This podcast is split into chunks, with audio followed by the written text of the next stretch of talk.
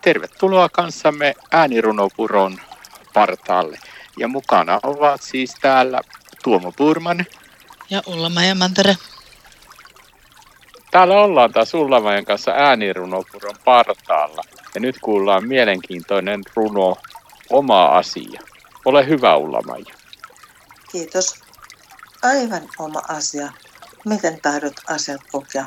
Onko elämä pelkkää kurjuutta ja raadantaa? Vai voisiko jostain taakasta irrottaa? Meidät opetetaan niin, että hyvän odottaminen johtaa pettymyksiin. Siinä jo yksi harhaulo. Opettele olemaan toisten mielipiteille kuuro ja usko enemmän omaa sisintäsi. Eli kuuntele hieman itsesi. Mikä saa sinut syttymään? Mikä ikinä se lieneekään? Olet unelmasi arvoinen. Voitko todeksi uskoa sen? Voit olla rakas ja rikas.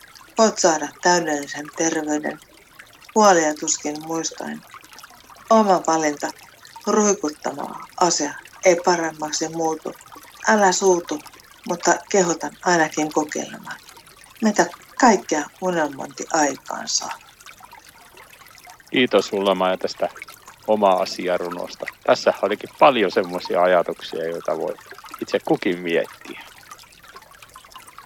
Näin vietit kanssamme hetken aikaa äänirunopuron partaalla. Ja mukana olivat Tuomo Purman ja Ulla Mantere.